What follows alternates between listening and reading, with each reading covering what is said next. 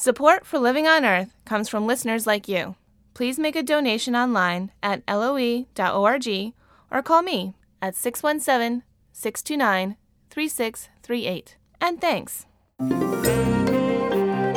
From Public Radio International, it's Living on Earth. I'm Bruce Gellerman. As we dig deeper into our pockets to pay for gasoline, a new poll finds Americans are more willing to dig closer to home to find new sources of energy. Many more people now prioritize greater energy exploration, mining, drilling, construction of new power plants over conservation and regulation. And that's a pretty significant shift. Coming up, how shifting public opinion is driving Congress and energy legislation this summer. Also, 60 years and three generations later, a landmark study reveals ways you can reduce your risk of heart disease. I like to tell people uh, even if you chose your parents unwisely, there's still a lot you can do to modify your destiny. In other words, it's in our hands. And home is where the heart is. Our commentator shows the way. These stories this week on Living on Earth. Stick around.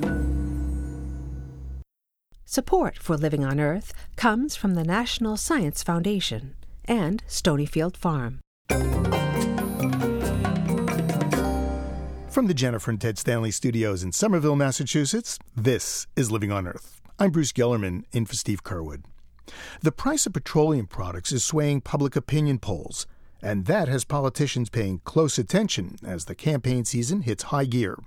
And Living on Earth's Jeff Young reports the parties have very different positions on how to win votes and influence energy prices. Just north of the Capitol, there's a little patch of lawn used for outdoors press conferences. Capitol Hill regulars call it the swamp. On a bright day in late June, the swamp looked like a car lot of the future. Look at that. So this is a, a, a power electronics unit. Used to be a motor. No grease, no oil. What, what is this? Half a dozen electric drive vehicles were on display. Nevada Senator Harry Reid, the Democratic leader, had a look at one that can do 100 miles an hour. Fasten your seatbelt on that one. Reid says Democratic proposals would support electric cars and other clean energy alternatives with tax incentives, but Republicans are blocking them. That's why we wanted to do something about global warming. That's why we wanted to do something about gas prices. That's why we want to do something with alternative energy. And sadly, we've been stopped every step of the way by the Republicans telling us that what they want to do is do more fossil fuel, put more carbon into the air. We cannot. Democrats favor taxing windfall profits of oil companies unless those companies invest more in energy production and alternative energy research. And Democrats used high profile hearings to focus on speculation in oil markets. North Dakota Senator Byron Dorgan says market watchdogs have been taking a nap. This is an orgy of speculation on the commodity futures markets. And we're trying, with a piece in this legislation on the floor of the Senate, to wring the speculation out of these futures markets and bring back down the price of oil and gas where it ought to be relative to supply and demand. One week later, the swamp was the scene of another energy press event. This time, dozens of Republican senators crowded around the podium to unveil their energy proposal. Tennessee's Lamar Alexander says Republicans also like electric cars and dislike oil market speculators. But their main point is a need for more U.S. oil. Our bill can be summed up in four words find more, use less. Republicans want to drill offshore and develop oil shale, rock deposits in southwestern states that, with some costly processing, can yield a form of oil.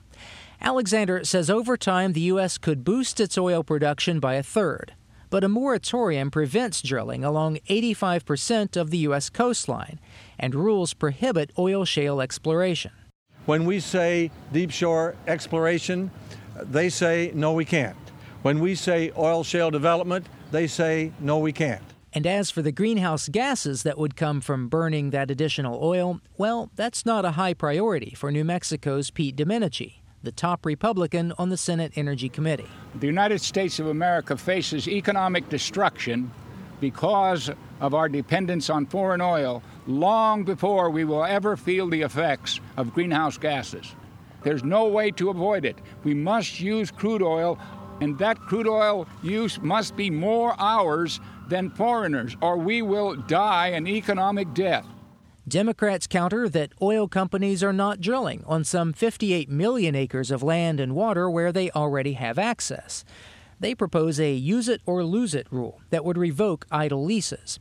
Republicans say Democrats don't understand how the market works, and Senator Alexander took a shot at Democratic presidential candidate Barack Obama. But unfortunately, most Democrats still insist on trying to repeal the law of supply and demand. It's a new economic theory. We might call it Obamonomics. Democratic leader Reid accused Republican candidate John McCain of flip flopping on offshore drilling. You know, in one of his other political lives, he said he was opposed to more offshore drilling. And so it went, with partisan sniping reaching a crescendo just before Congress's July 4th break. Back home, lawmakers will surely get an earful about energy prices. New polling data show there's been a big change in what many voters want. For seven years, the Pew Research Center for the People and the Press has asked about priorities in energy policy. Do people want more exploration and development or more conservation and regulation? Pew Center Associate Director Carroll Doherty says the majority had favored conservation. New numbers released July 1st, after gas prices jumped to $4 a gallon, show that's no longer true. Many more people now prioritize greater energy exploration, mining, drilling, construction of new power plants over conservation and regulation. It's, uh, it's a 12 point gain just since February, and that's a pretty significant shift. Doherty's numbers show much of that change came from unexpected places, groups usually inclined to favor conservation what you're seeing is, is, is kind of a shakeup, I think, of some long held public opinion on this. Liberals, women, young people, these are groups that, uh, by and large, uh, prioritized conservation over over expanded exploration in the past, and now they're moving towards uh, you know big shifts there uh, in favor of uh, increased energy exploration. That would seem to favor the Republican approach. But Doherty says the increased support for more drilling has not come at the expense of strong support for other measures like higher mileage cars, alternative fuels, and mass transit. So the public is basically saying, uh, you know, all of the above at this point to a lot of different approaches to the energy problem. That hints at growing public support for a mix of the Republican emphasis on energy supply and the Democrats' desire to reduce demand. But with election season upon us, the high ground of a bipartisan agreement is hard to reach in Washington. It's much easier to schedule more press conferences and blame the other guys down in the swamp. For Living on Earth, I'm Jeff Young in Washington.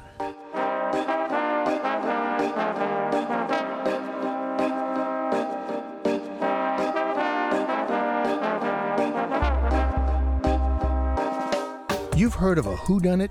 This is a what done it. Last year, a team of scientists on the remote Cape Verdean island of São Vicente noticed something very strange. Large amounts of ozone, almost half as much ozone as climate models predicted should be above the tropical Atlantic Ocean, were missing. To solve the mystery of the missing greenhouse gas, scientists built new instruments, loaded them onto airplanes, and took to the skies. And what they detected just might help save the planet from global warming. Professor Alastair Lewis is the science sleuth who led the investigation. He's director of atmospheric composition at the National Center for Atmospheric Science in York, England. Welcome to Living on Earth, Professor Lewis. My pleasure. Great to talk about these things on a science show. So, where did the ozone go?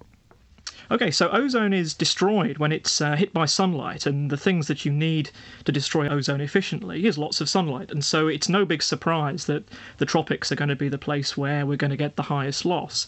What's surprising here is that we found more loss than you would explain just by sunlight hitting the molecule on its own. And in fact, what we found were some extra chemicals that speed up this process and add on top of it. And this was the big surprise. And in fact, these processes uh, involve some rather unusual chemicals involving bromine and iodine. Where did they come from? They sort of come from the same place, but not the same source, if you take what I mean. So we have bromine, which we believe comes from uh, small microscopic particles in the air that are generated over the the oceans by waves breaking. Uh, the iodine compounds, well, it's a bit more uncertain. We think they probably come from small microscopic um, biological uh, entities in the ocean. But again, we're a bit less certain. But they come from the ocean anyway. So these two chemicals, they interact with the ozone and somehow they turn it into something which is not a greenhouse gas? That's right. They destroy the ozone and turn it into something uh, that isn't a greenhouse gas. And part of this process, it's a very complicated set of reactions. It's not a single, uh, easily described step. But one of the outcomes is actually you also begin to destroy a little bit extra of the greenhouse gas methane as well. So these two chemicals in this particular part of the Atlantic Ocean are released. Why this particular part? Well, this is why we think the discovery is quite important. We don't think there's actually anything specific and unique to this bit of the ocean. Um, we our hypothesis is actually this is very typical open ocean for the tropics. Uh, there's nothing unusual here. So if we see these chemicals released and the ozone disappearing in these places because of this, it could well be happening all over the tropical Atlantic, all over the tropical Pacific as well. So we think our findings may scale up to cover large chunks of the planet. Well, this is really good news. The sort of the glass half full view, of course, is that this is good. This means that if we get to grips with reducing our methane emissions, the atmosphere will clean itself up quicker than we thought. This is good. If you take the glass half empty view, it's well, we did a pretty good job of predicting methane, so perhaps it means there are additional sources that we haven't taken account of. But we view this generally as a positive thing. If you get to grips with reducing your emissions, the atmosphere will do its bit slightly quicker, clean us up, and give us a sort of a quicker win uh, in terms of reducing greenhouse gases. So I this is really going to change our, our perspective on climate models and change the climate models. Well, it, it certainly shows that we need to keep an open mind, that actually there are still some things out there uh, in remote places that are pretty important that we actually haven't discovered or accounted for yet, that it's not a completely done deal in terms of the chemistry of the atmosphere, that there are still some discoveries to come understanding how the climate works is still subject to big uncertainties. So there are big processes that perhaps we haven't discovered, or processes that we don't understand accurately, and we need to go to these places to really tile and really nail them down and, and actually determine how fast they're happening. Boy, science is deliciously complex and uh, and surprising. It is, and uh, I, I, think that it's just surprising how you can remain to be surprised, uh, even in places where we think we really understood what was going on. And that's certainly true of the open ocean. It was a place that people studied extensively, sort of at, at the dawn of studying the composition and chemistry of the atmosphere, and it was considered pretty simple to understand. Not many emissions there, not much chemistry going on. And yet, as we revisit these things 10, 20, 30 years on, we still discover new processes, and, and in fact, pretty important ones as well. Why did you decide to set up your equipment and your, your laboratory in, in São Vicente, of all places? I mean, that's way out there. Well, uh, this is. I, I'd love to say it was all science, but it isn't actually all driven by science. This partly we had to wait until we could make the instruments that uh, that would do the job for us, that would actually measure year round. And part of it was finding somewhere that you could actually get to and do these experiments relatively easily. And one thing that's happened in Cape Verde recently, know, certainly over the last five years, it's become a very popular holiday destination. So what this opened up to us was the potential to fly there, set up instruments, move freight around in a way that perhaps we wouldn't have been able to do 10 or 15 years before. So it's the sort of combination of partly science and actually partly serendipity that means that we've chosen this as our location. Boy, not bad work if you can get it. Well, it's nice to go to a place with a decent beach. Professor Alastair Lewis is Director of Atmospheric Composition at the National Center for Atmospheric Science in York, UK.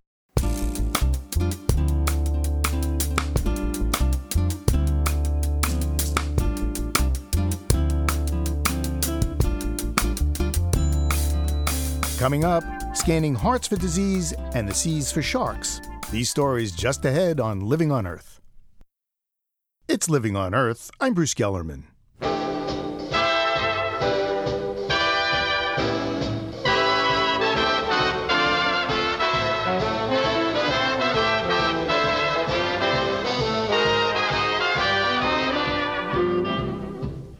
In 1945, more Americans died of heart disease than all the U.S. soldiers killed in action during World War II. Cardiovascular disease has been an epidemic since 1921, when it became the leading cause of death in the United States.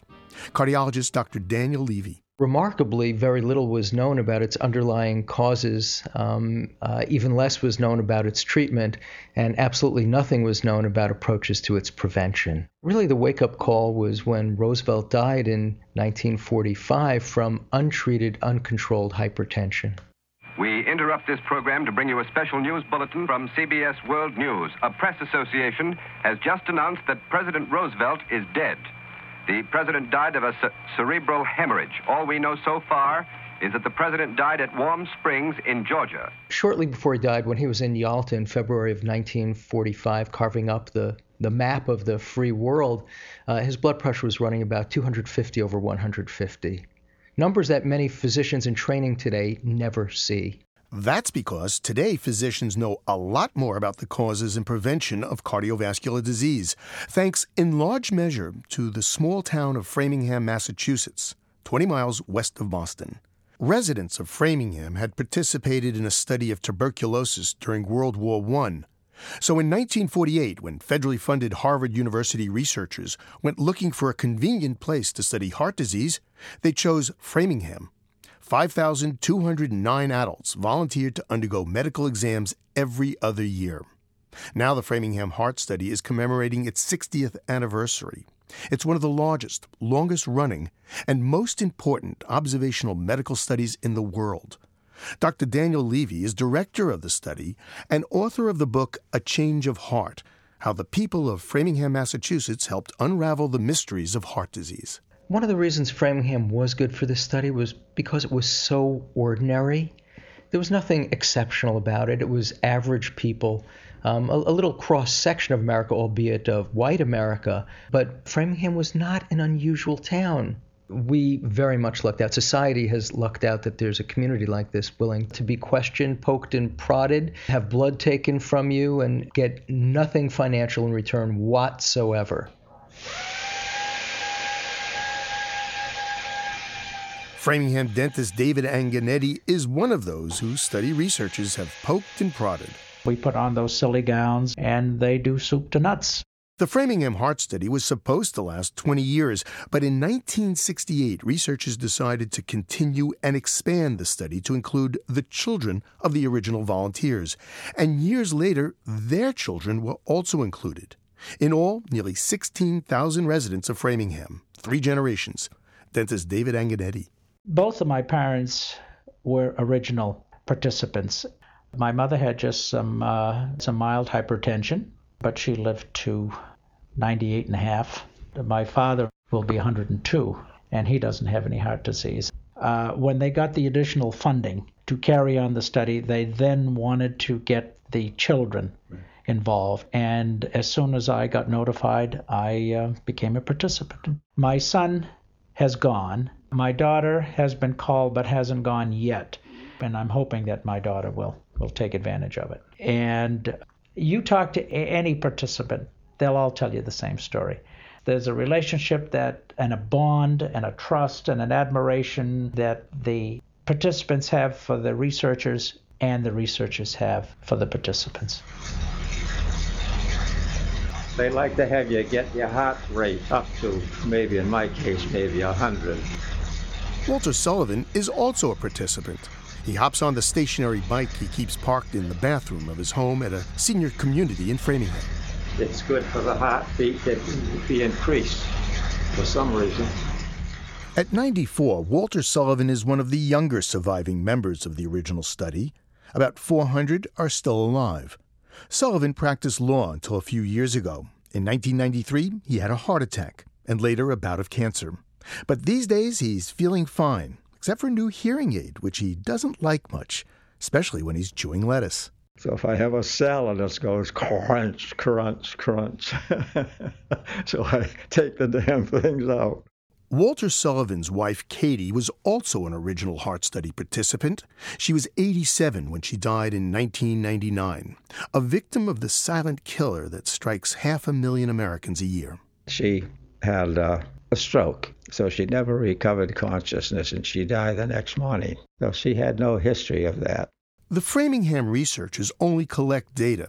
If they find something medically wrong with a volunteer, they don't treat them but send the test results to their personal physicians. When the study began in 1948, few people had health insurance, so volunteering was one way to get regular medical exams. This will be my 30th next year every two years for six for 60 years. I look forward to it. Your participation in this study, it seems to me, may have contributed to extending the lives of countless numbers of people. Well, I'm so I'm so happy with the reaction of the people of Framingham. they were doing something with their fellow citizens that was helpful to society. So it's it's a good feeling, to, especially for a kid who grew up in Framingham. Walter Sullivan's three children and now seven of his grandchildren also participate in the Heart Study. Again, director Daniel Levy. When we recruited our third generation of participants, literally there was hardly a day that went by when one of these third generations uh, individuals did not come in uh, and, say, I have waited all my life for this day to come. And every time I heard someone say that, it gave me goosebumps. Dr. Levy calls the study's database a national resource. Among the most significant findings that smoking, menopause, high cholesterol, and high blood pressure increase your risk of heart disease. Now, this may seem obvious today, but identifying the risks has helped cut the rate of cardiovascular diseases by 60 to 70 percent. Yet, despite this, heart disease is still the number one cause of death in America. The Framingham Heart Study has produced over 1,500 articles in leading medical journals, and its mission has again been expanded. Researchers are now mining the data to discover the genetic basis of not just heart disease and stroke, but cancer, arthritis, diabetes, and dementia. It could lead to new ways to diagnose and treat these illnesses. But Dr. Levy is cautious about overemphasizing the genetic links to disease. I like to tell people uh, even if you chose your parents unwisely, there's still a lot you can do to modify your destiny. In other words, it's in our hands. Yes, having family members with premature disease uh, can roughly double your risk of developing a heart attack compared to someone with no family history. But much of that is mediated through things we can control. So even if you do have a bad family history, by keeping your cholesterol level very low, your blood pressure low, by not smoking, by being physically active, we would eradicate about 90 or 95% of heart disease. I fiddle with it. And I have books of old songs that I try to get go through and play every once in a while. 94 year old Heart Study volunteer Walter Sullivan follows the life sustaining advice and then some. A few years ago, he entered a newspaper ad placed by a local music company. They formed a group of older people and they offered to give them lessons for the rest of their lives if they bought an organ. You're getting your money's worth, aren't you? but my life must have ended two or three years ago because they stopped the lessons, mostly because the participants moved away or died. so I just do it on my own now.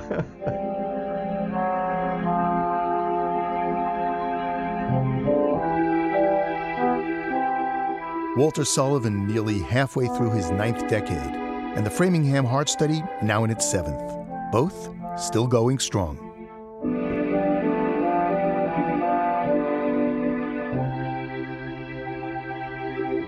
Not very good, is it? Huh? It's great.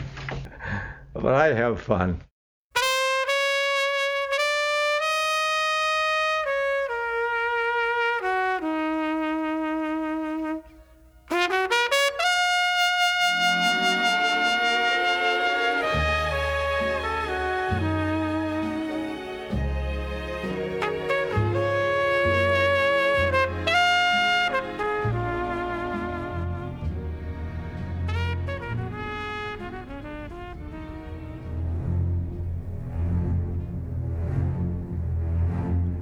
Out there, lurking in the deep, hungry, waiting.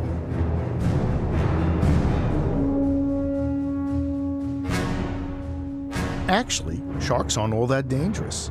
According to the International Shark Attack File, there were just 62 confirmed unprovoked shark attacks on people in all of 2006. In fact, in the United States, you're three times more likely to be fatally attacked by an alligator than a shark, and 37 times more likely to die from a snake bite. Still, you don't want to have a close encounter with a great white in the deep blue.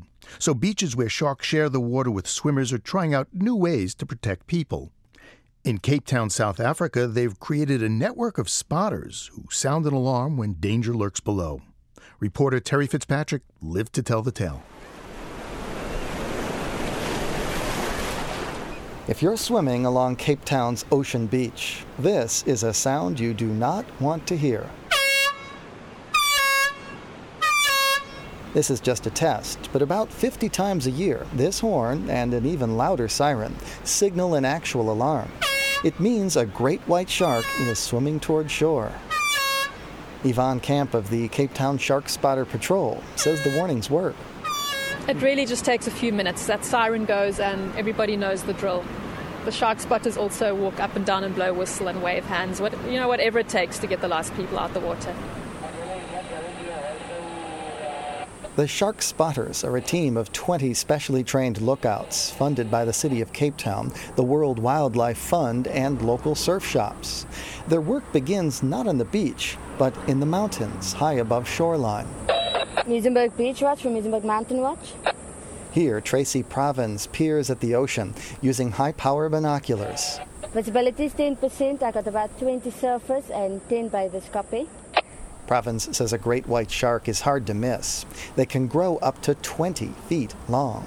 It's a dark shadow. Most of the time they don't come up. If they come up, you'll just see the fin. Provins uses a walkie talkie radio to warn the beaches below. She tracks everything in the water because wherever there's prey, predators follow. I have a school of dolphins, copy?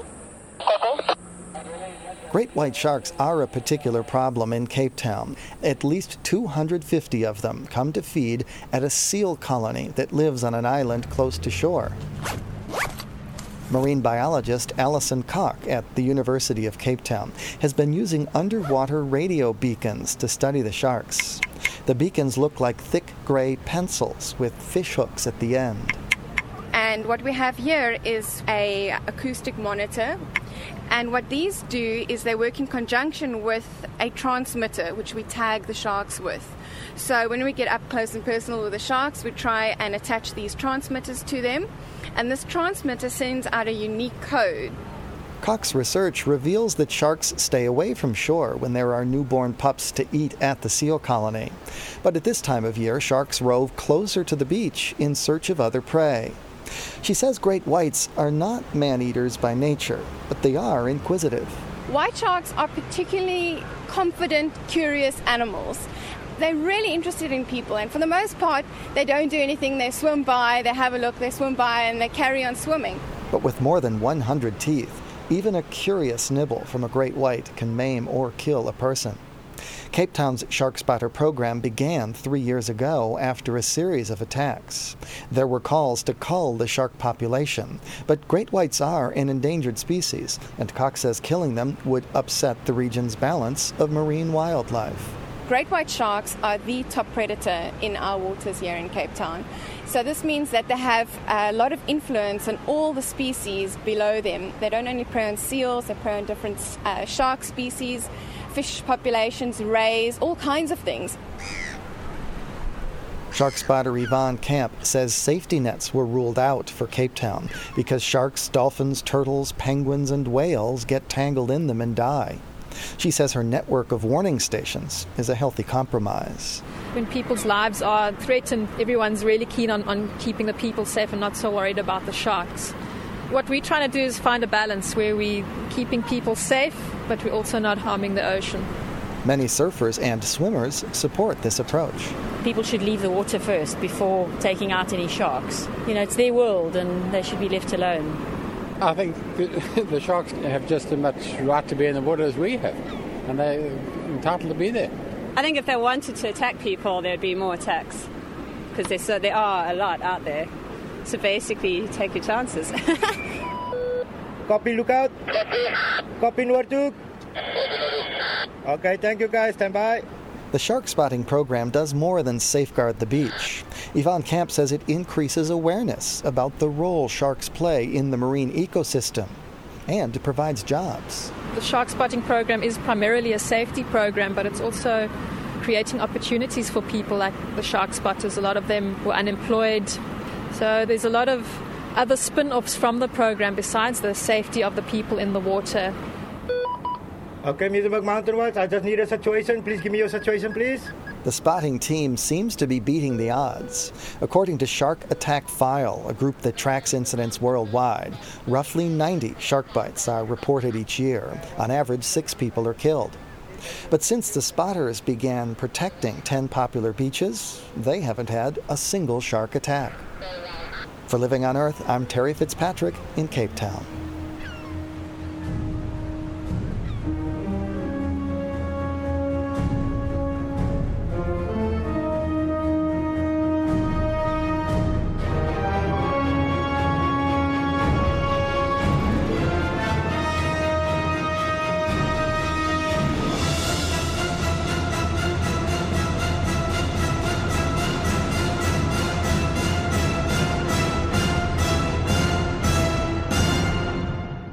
Just ahead, we drop in on a pigeon for a change. But first, this note on emerging science from Alexandra Gutierrez.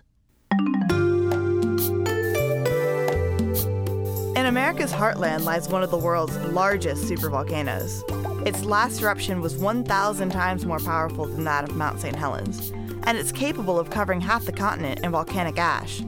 Now, this supervolcano is rising up from the ground. No, that's not the plot of a holiday blockbuster. It's the findings of University of Utah seismologists. Yellowstone National Park hosts one of the world's largest volcano fields. Its many geysers and hot springs suggest that the park lies above a hotspot, an area of the Earth's crust that has experienced volcanic activity for an incredibly long period of time, in this case, about 4 million years. Now, scientists say that parts of the park floor are rising at record rates. Since 2004, the floor of the park has risen approximately 3 inches per year. Usually, the elevation changes no more than a fraction of an inch. Researchers believe that this movement is due to a massive injection of molten rock six miles beneath the park's surface. They used a computer simulation to reveal that a slab of magma the size of Los Angeles has been putting pressure on the area and likely causing the uplift. But this activity shouldn't be cause for alarm. The rate of land uplift is slowed, and there is no other evidence that Yellowstone will be erupting anytime soon. Instead of fretting about hot lava, tourists to the park can focus their attention on keeping their distance from the bears. That's this week's note on emerging science. I'm Alexandra Gutierrez. Keep listening to Living on Earth. Support for the Environmental Health Desk at Living on Earth comes from the Cedar Tree Foundation. Support also comes from the Richard and Rhoda Goldman Fund for coverage of population and the environment, and from Gilman Ordway for coverage of conservation and environmental change. This is Living on Earth on PRI, Public Radio International. It's Living on Earth. I'm Bruce Gellerman. It's a long drive from Southern California to upstate New York, where commentator Verlyn Klinkenborg has a farm. And as he made the trip, it gave him plenty of time to consider the meaning of home. Whenever I drive across country, I carry a single question with me Could I live here? It's a central question for a species whose habitat is defined as much by imagination and emotion as it is by biological constraints. And it's a question that raises the matter of time as much as place. Cutting across central Wyoming, I see a sheltered spot under the hills where the sagebrush breaks into grass, and I think I could live there. And I could now, because living anywhere has been made so easy in our time. It's no longer really a problem of physical limits, how far you have to haul water and salt and flour, how long you can go without company. But what I'm really asking when I wonder, could I live here, is who would I be if I did live here? To that question, I never know the answer. I see an abandoned farmhouse on the high plains, the ruins of a few old cottonwoods, and I can imagine hearing the notes of a meadowlark being carried away on the wind as I go to work on the place. I have to remind myself that in this simple experiment in relativity, I cannot allow myself to imagine living anywhere I can see from my current position. But what if it were a place just like this and over the horizon, out of the sight of so much movement? Perhaps this is a mental game everyone plays, a way to test the life you're actually living. You drive through a small town at night and wonder what it would be like to feel at home in one of those houses where only the bedroom lamp is still shining. You wonder what your own life would look like if you could somehow stand outside it as a stranger. But what this question always confirms in me is something I must have understood when my wife and I decided to settle on a small farm in the country. Driving across America, I see place after place I can happily imagine living. And what I notice is that they are mostly uninhabited places.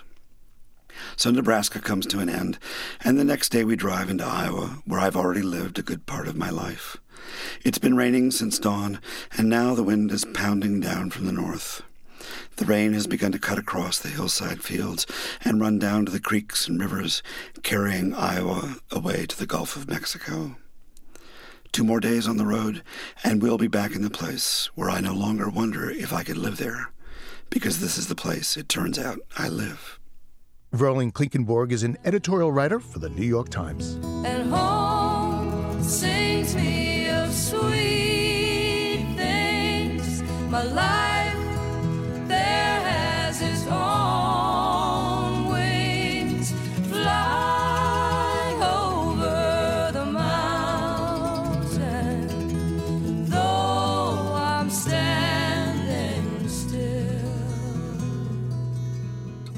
Livestock on U.S. farms produce enough manure every year to fill a convoy of trucks stretching from San Francisco to Washington, D.C. Sure, it smells, but there are bigger problems water pollution and all the methane gas this waste releases. Methane from farms is a major contributor to global warming. But a growing number of farmers are helping to solve the problem, and in the process, they're turning their animals' manure into money. Living on Earth's Ashley Ahern reports. At 5 o'clock on a cold Vermont morning, even the cows don't seem too happy to be awake. Blue Spruce Dairy Farm in Bridport, Vermont is home to 2,000 of these vocal ladies. They're huddled together in long pens, mooing, munching hay, and going to the bathroom to the tune of 35,000 gallons of pee and manure a day. Dealing with the waste of his large herd of Holsteins used to be a heavy burden for Earl Audette, who co owns Blue Spruce Farm with his two brothers. But things have changed. Poop and pee and water being reused. In 2005, Earl and his brothers installed an anaerobic digester to collect the manure and wastewater from his dairy barns and turn it into energy. Enough energy to meet all the farm's needs and power 400 Vermont homes to boot. Walking down the long concrete aisles of one of the barns, Audette points out where the alchemy of transforming poop to power begins. We've got these alley scrapers right here that run back and forth 24 hours a day. They're always scraping the floor, scraping the manure up, and it dumps it in the center of the barn. And the cows just have to kind of step over it? Yep, they just kind of step over it pretty naturally. You get some that aren't real smart about it for a while, they'll freak out and run around. From here, the manure and wastewater is pumped up the hill to another, noisier building a barn turned power plant. This right here is your digester itself, concrete box uh, with a concrete cover. You're standing on top of 12 feet of manure, and the top two feet is where the gases rise, and you capture the gases off from the top. Inside this big concrete box, bacteria is eating cow manure and wastewater and giving off methane gas, which is then burned on site in a generator to make electricity. Blue Spruce Farm used to pay $8,000 a month for electricity, but that bill has disappeared. Now, the power company is paying them $2,000 a month for the extra power they feed back into the grid. And there's one more way the anaerobic digester is saving Blue Spruce Farm money every month. This here is the separated manure. That's cow manure that's been through the digester. The other byproduct of the bacteria is a fine, feathery brown substance that can be used as bedding for the cows instead of traditional wood shavings. It's a lighter, fluffier product, and it doesn't have those wood chips that can act like slivers. I mean, if we were laying on slivers, we wouldn't like it. It's $7,500 per month in bedding Earl Audette doesn't have to buy anymore. The digester is making it possible to look beyond the next milk check. But for Audette, it's not just about the money. Authorities have been cracking down on manure runoff. Oh, yeah, it's all about the environmental part of it all um, to begin with. It's the land management, nutrient management that is making it something that we have to look into as a large farm to keep Lake Champlain cleaner, keep the waterways cleaner. When nitrogen and phosphorus rich manure is left in ponds or spread over fields, rain carries the nutrients to nearby water bodies, like Lake Champlain, creating dead zones where there's not enough oxygen for marine life to survive. There are now more than 140 dead zones worldwide, most of them the result of agricultural runoff. That's all in addition to livestock air emissions of ammonia and methane. Each year, manure from U.S. livestock is responsible for about 2 million metric tons of methane and that's about 7% of the total anthropogenic methane emissions from the United States. Kurt Roos is head of the U.S. Environmental Protection Agency's AgStar program, which encourages sustainable practices with grants to green thinking farmers, including Earl Audette. Roos says that as the industry grows, digesters are taking a bite out of the methane emissions from livestock waste. I've been doing this a long time, and we've seen enormous growth. When I first started this, there were only like 10 systems running it's reduced about 70,000 metric tons already. The number of anaerobic digesters has more than doubled in the last two years.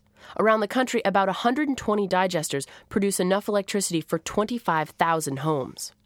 Harnessing cow methane is a growing industry with a lot of potential, and it's attracting a new kind of business. Call them methane middlemen, cow poop capitalists.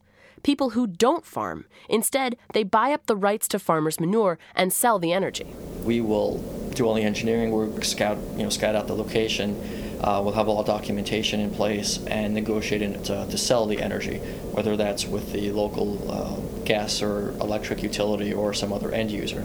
Albert Morales is the executive vice president of the Environmental Power Corporation, a $60 million publicly traded company. Right now, we're focusing on larger scale facilities. Uh, in Texas, we are developing a um, large scale facility that will process the manure from about 10,000 cows. I would question whether that's even a farm or not. Ken Midkiff is the Sierra Club Conservation Chair for Missouri. My guess is that the animals, uh, the cows in this case, Holsteins probably, are uh, kept uh, on concrete. Uh, where the manure and the feces and the urine are easily collected. Um, chances are those are going into an anaerobic. Is, is, that a farm? I mean, you know, it sounds like a factory to me. It sounds like an industrial process. The Sierra Club opposes anything that might encourage what some call factory farms, even though the digesters lower methane emissions and dead zone causing runoff. A recent study by the EPA says 7,000 more farms in the U.S. could install digesters, and if they did, it would reduce their methane emissions by 60% and supply power for 630,000 more homes. Not the solution to the whole energy picture, perhaps, but a big part of the cow pie. For Living on Earth, I'm Ashley Ahern in Bridport, Vermont. Here's the poop on pigeons. Some people consider them dirty, disease carrying pests, a real public nuisance. And then there are those people with a passion for pigeons, a person like Andrew Blechman, for example. He's written a book about the bird titled Pigeons, the fascinating saga of the world's most revered and reviled bird. And he joins me. Thank you very much, Andrew. Good to be here. It really is a fascinating saga. Who would have thought the pigeon had such an amazing history? Well, certainly not me. Uh, I've tripped into this by accident, and the more I learned about this bird, the more I was amazed. Well, you could say it was a real accident. Yeah, it was actually. It was. Uh, I was at the bodega. I used to live in Manhattan. I was getting a tuna sandwich, and this place made it just the way I liked it. And uh, while I was there, I met a guy named Jose, and uh, he tells me that he races pigeons, and I just, you know, he, he got my attention. I didn't think people did that, let alone still did that. And then he told me his pigeons were thoroughbreds that really caught my attention. I know, like horses. They breed pigeons like they do racehorses. Absolutely, actually. In fact, the very best pigeons, they can bring in a pot of million dollars at a uh, international race. Actually, they're sold at auction for tens of thousands of dollars, and they're studded out for several thousand dollars a go. They're related to doves. Yeah, actually, they are. They're called the rock dove. Um, in fact, pigeon is just basically French for dove, just like paloma is Spanish for uh, pigeon or dove. Do all pigeons home? Yes, all rock doves do. Some do it better than others through practice, such as uh, such as the homing pigeons. I mean, they are thoroughbreds, but they do, all do home.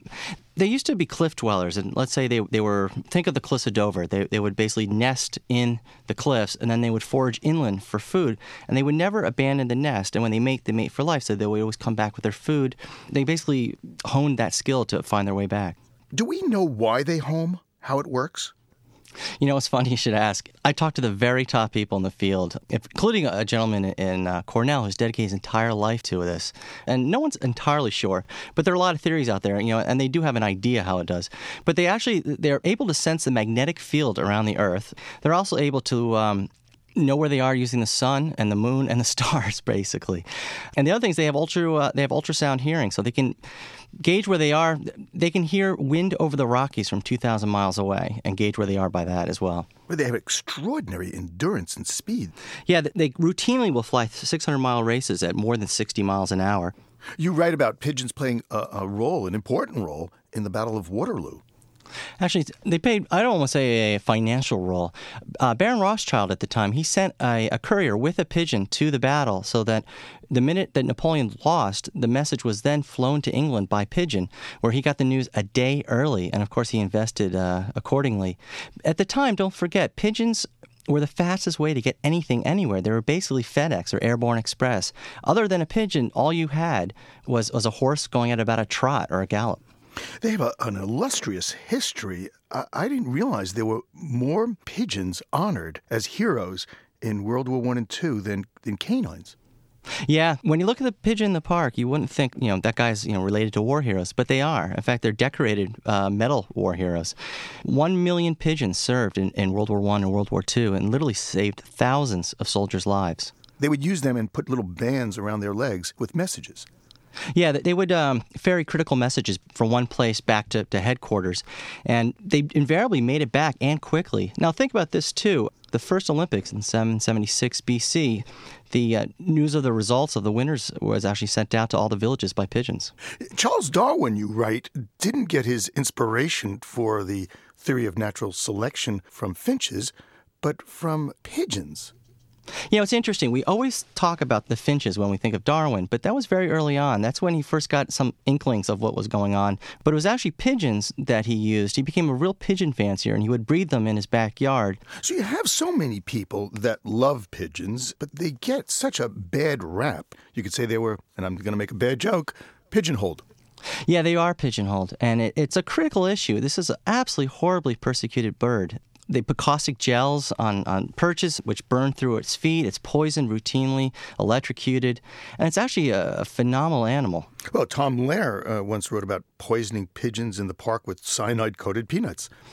Yeah, somewhere it became funny to persecute pigeons, and I'm not sure where that came. I, I was always told that you know to pick on someone smaller than you just wasn't particularly cool. What could it be? Woody Allen in uh, Stardust Memories, he, he, called them what? Rats. With rats with wings. Yeah, it's believed he invented the phrase uh, "rats with wings," but they're really not. In fact, they're no dirtier than we are. They live off what we drop. What, what about what they drop? Isn't that like really bad for us? No, it's really no different than what we drop. The, the problem is they don't have toilets. And the problem really is that there's too many of them. If we had fewer pigeons, it wouldn't be a bigger problem. But then again, you know, wildlife can be inconvenient especially urban wildlife. They're one of the last real vestiges of, of urban wildlife. Yeah, and that's why I think we really need to appreciate them. I found that when I lived in New York City, they really animate the place. So, Andrew, what is your suggestion, what do we do with pigeons to solve the problem? You know, humane pigeon control really isn't that difficult. It's very simple, really, and they do it all through Germany, Switzerland, and the Benelux countries, you know, Netherlands and Holland. And what you do is you create pigeon coops. They're really just hen houses, and you put them in public areas, and they can be quite beautiful. You can have contests for designing them, and you ask people to feed the birds there, and that's where they will breed at the end of each week, you just cull the eggs out. You just remove the eggs, and you can reduce a pigeon population by half in, in a matter of a year or two. You know what's interesting? For 10,000 years, pigeons were considered our very best friends. And just in about the last 50 years, they've just been utterly vilified as vermin by the pest control industry. And it's a very recent, recent thing. And I'm, I'm just really hoping that people will take another look at this bird because it is everywhere we are. Everyone can relate to pigeons. Well, Andrew, you sound like a real philoperisteron. Is that the word? Well, is that the word? that's it? the word for it. That, that would be an admirer of pigeons, and uh, I'd have to say, yeah, that I have become an admirer of pigeons. Uh, I can't look at a pigeon the same way again, and I don't think after reading the book uh, anyone else can as well. Um, I've really come to admire these birds. Well, Andrew, thank you very much. Thank you for having me. Andrew Blechman is author of Pigeons, the fascinating saga of the world's most revered and reviled bird.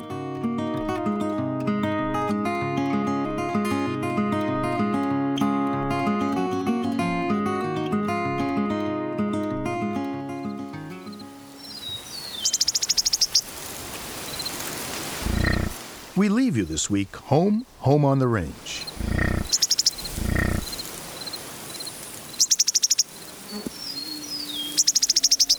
Where seldom is heard a discouraging word of the bison and coyotes.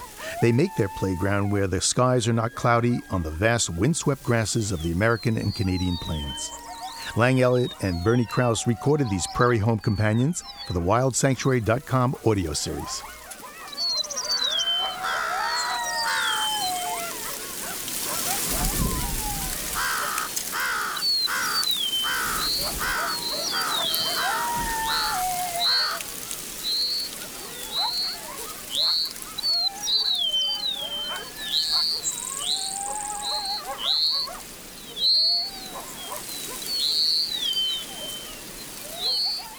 Living on Earth is produced by the World Media Foundation. Our crew includes Ashley Ahern, Bobby Bascomb, Eileen Bolinsky, Ingrid Lobet, Helen Palmer, Mitra Taj, and Jeff Young, with help from Sarah Calkins and Marilyn Gavoni. Our interns are Luke Borders, Kim Gittleson, and Jessica Lee Smith.